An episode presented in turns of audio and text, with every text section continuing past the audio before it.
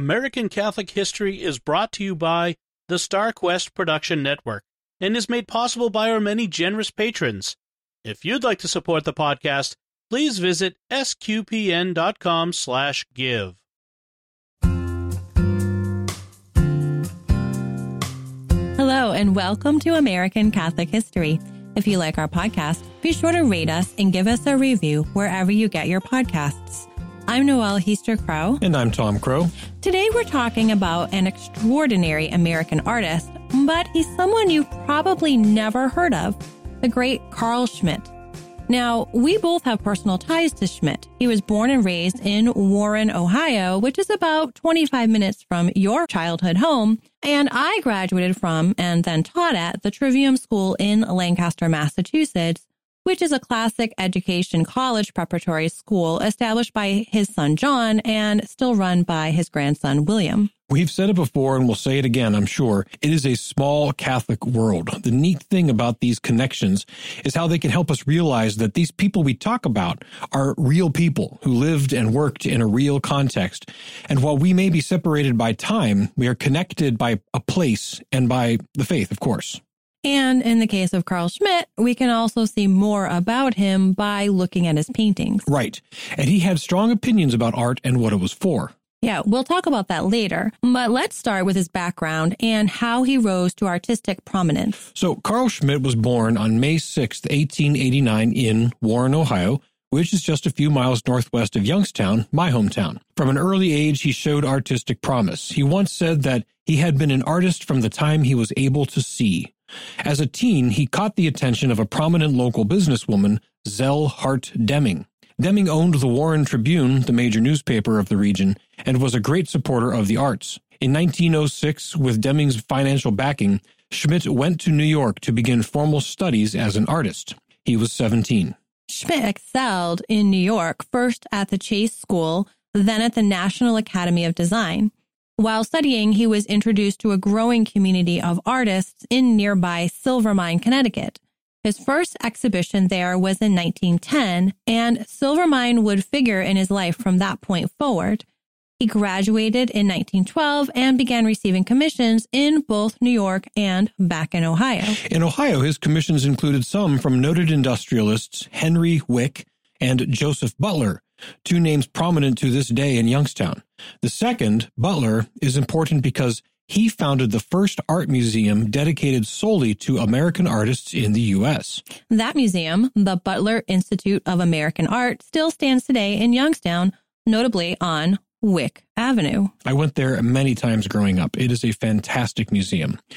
In nineteen thirteen, again with the support of Zell Hart Deming, Schmitt went to Italy where he studied in Florence and was profoundly influenced by the works of Michelangelo, Raphael, other masters, as well as by the Italian countryside. His sense of light, color, and composition really began to take their own shape during this stay. But beyond the technical side of painting, his time in Italy also reinforced his understanding of the purpose of art and the role art should play in one's life and the life of a culture. Yes, he was a devout Catholic his entire life.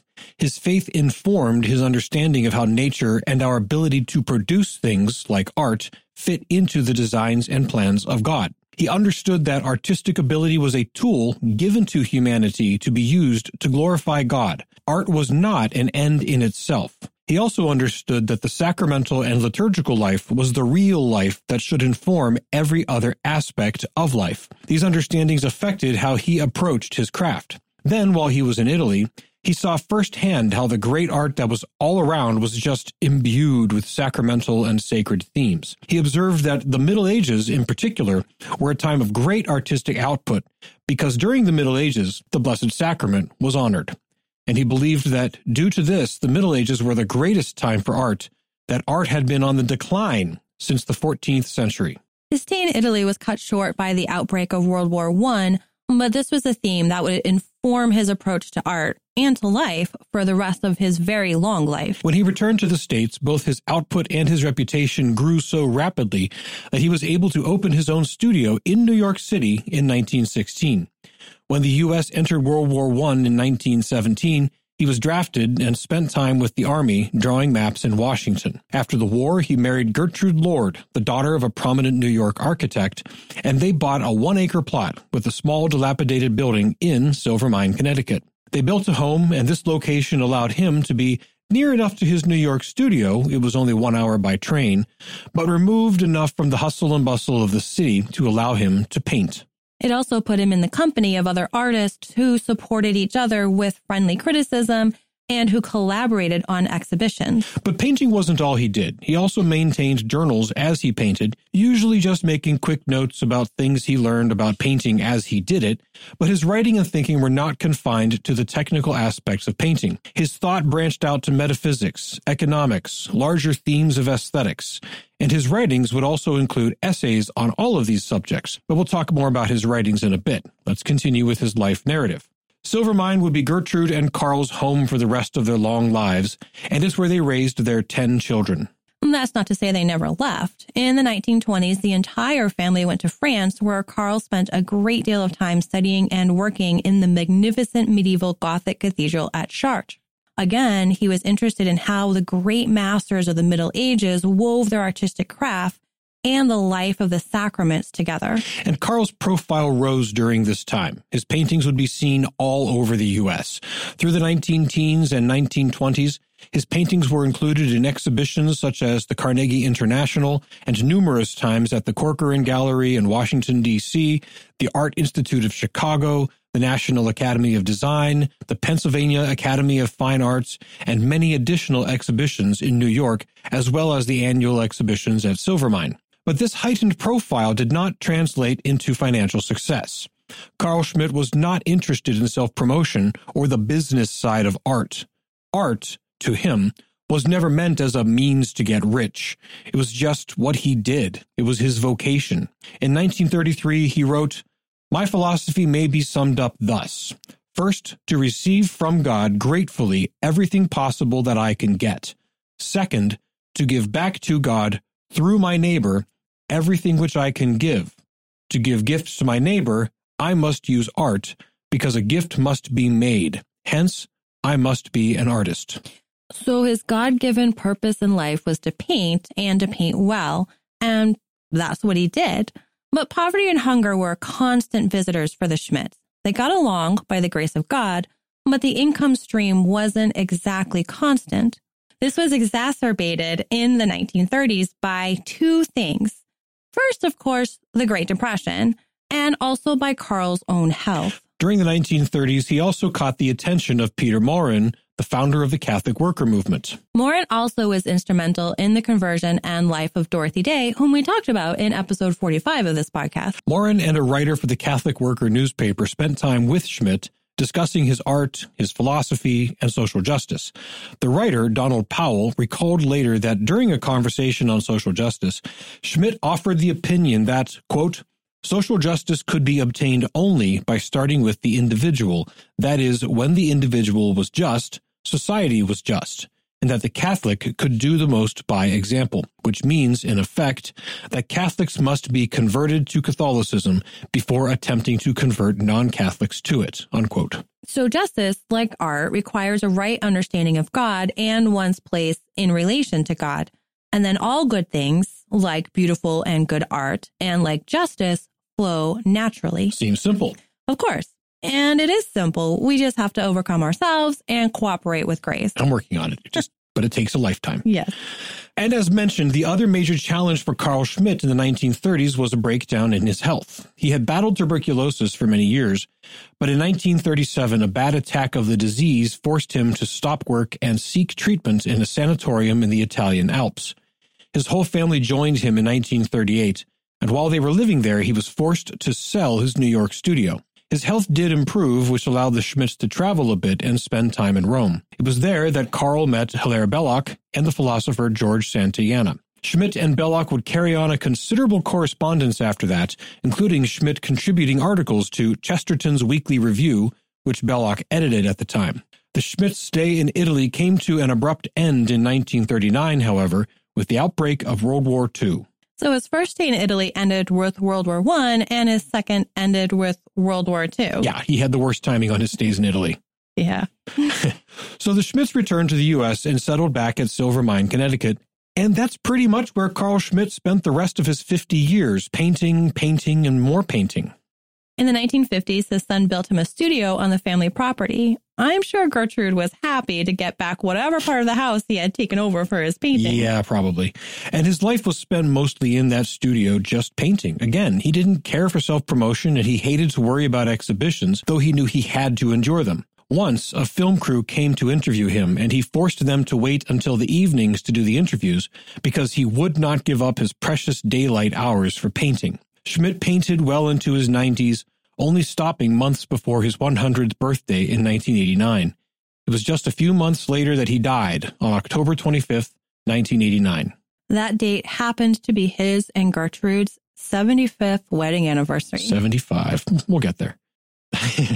The hundreds of paintings, sketches, and drawings that he had left behind were divided up among his ten children, with some finding their way into public museums and many more being held in private collections. One painting, a portrait of the poet Hart Crane, who was a nephew of his original benefactress, Zell Hart Deming, hangs in the National Portrait Gallery in Washington, D C I haven't seen that portrait in person, but it can be seen online. We'll link to it in the show notes. It is a good example of some of the characteristics of Schmitt's style. It's a bit gauzy and indistinct. It more or less glows with the light from within. Schmitt wasn't a straight-out impressionist. When he painted someone, he left enough details to be sure who the person was, but he did not go in for naturalism. Right. His paintings were not meant to look like photographs, but rather to convey a sense about the subject, using muted colors and subtle lighting and proportion and composition to convey beauty and truth, not just an image. The effect he achieves displays his images as a unified whole where frequently nothing in particular demands your attention and focus. So his works occupy a space between the Impressionists of the nineteenth century and the modern artists of the twentieth century, whose work frequently abandoned anything specific and concrete and were more typically at the service of their own purposes, rather than conveying God's beauty and truth and goodness. And Schmitt had an approach to modern art and art in general that I really appreciate. First, when someone would press him for a meaning behind his own art, he would tell them, just look at it more. Knowing his sacramental approach to art, this makes me think of icons. If you know the meaning and purpose of iconography, icons are not just works of art, they are prayers in color and shape. When one beholds an icon, the viewer should behold it as a prayer, not just a picture. One should spend time considering the elements, the arrangement of the elements, every aspect of the way the faces, hands, arms, other elements are placed, and allow the truth of God that was written into the icon to lift one's mind and heart to God. Now, I can't say that's exactly what Schmitt meant, but it really fits. Another explanation for that response, just to look at it more, can be found in his nineteen twenty-two essay, Some Brief Suggestions of My Main Beliefs in Art, where he says, I shall attempt to write some brief suggestions of my main beliefs in art. If they seem vague, I can plead that the artist is filled with the desire to express through vision alone. When he speaks, it is with the good, though perhaps unfortunate, intention of bridging, however inadequately, the gap which exists between the aesthetic and rationalistic extremes. When he speaks, he is painfully aware of the strangeness of his medium and that his muse is displeased at the digression. That, in a word, he is perilously close to talking rubbish. In other words, an artist communicates what he is thinking by producing art. Asking an artist to use words to explain his art would be like asking a gifted orator to depict what he had to say in a drawing. And this perspective gave him a more genial approach to modern art than one might expect of a traditionalist like him. Right. He didn't just immediately pan it as inane and useless as I'm wont to do. What he would say was that it was immature. The artists were seeking, but hadn't turned the right direction, or they hadn't yet broken through the veil to realize that what they were pursuing was God and his goodness, truth, and beauty. They displayed skill, but lacked vision beyond, frankly, their own navels. So the legacy of Carl Schmitt is still being written. Among his sons, three fought in World War Two, including two with the famed tenth Mountain Division. One became a priest, and one, John, went into education.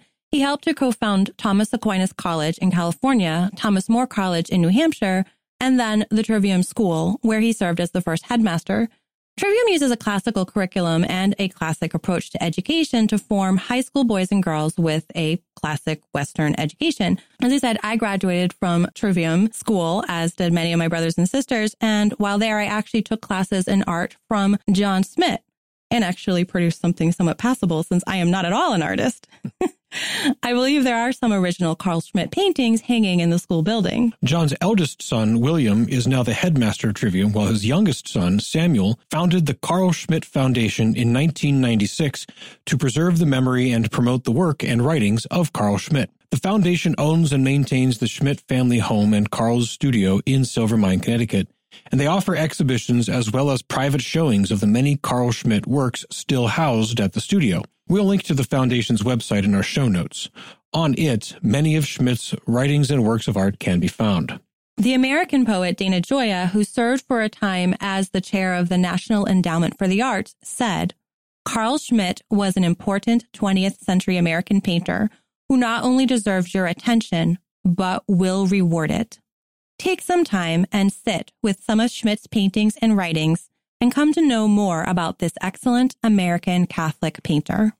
You've been listening to American Catholic History on the StarQuest Production Network. If you've been enjoying our podcast, please help us out by giving us a five-star rating and a good review. And we ask you to consider supporting the work of S Q P N. Yes, now is a great time to become a StarQuest patron. Thanks to a generous gift from a StarQuest supporter, when you start a new Patreon monthly pledge at sqpn.com slash give, the first three months will be matched by an equal amount from our donor. So if you become a new patron at ten dollars per month, after three months, our donor will give thirty dollars to StarQuest to support all of our shows, including American Catholic History, making your gift go even further. If you've been thinking of becoming a StarQuest patron, now is the time. Visit sqpn.com slash give today. To learn more about Carl Schmitt, to find previous episodes, or to learn about our upcoming pilgrimage to the Kentucky Holy Land and Bourbon Country, please visit sqpn.com slash history. We also love feedback and hearing about great Catholic history sites and stories from all over. You can email us at history at sqpn.com or find us on Facebook at facebook.com slash American Catholic History, Instagram at ach underscore podcast, or follow StarQuest on Twitter at S Q P N. I'm Noelle Heaster-Crow. And I'm Tom Crow. Thank you once again for joining us on American Catholic History on StarQuest.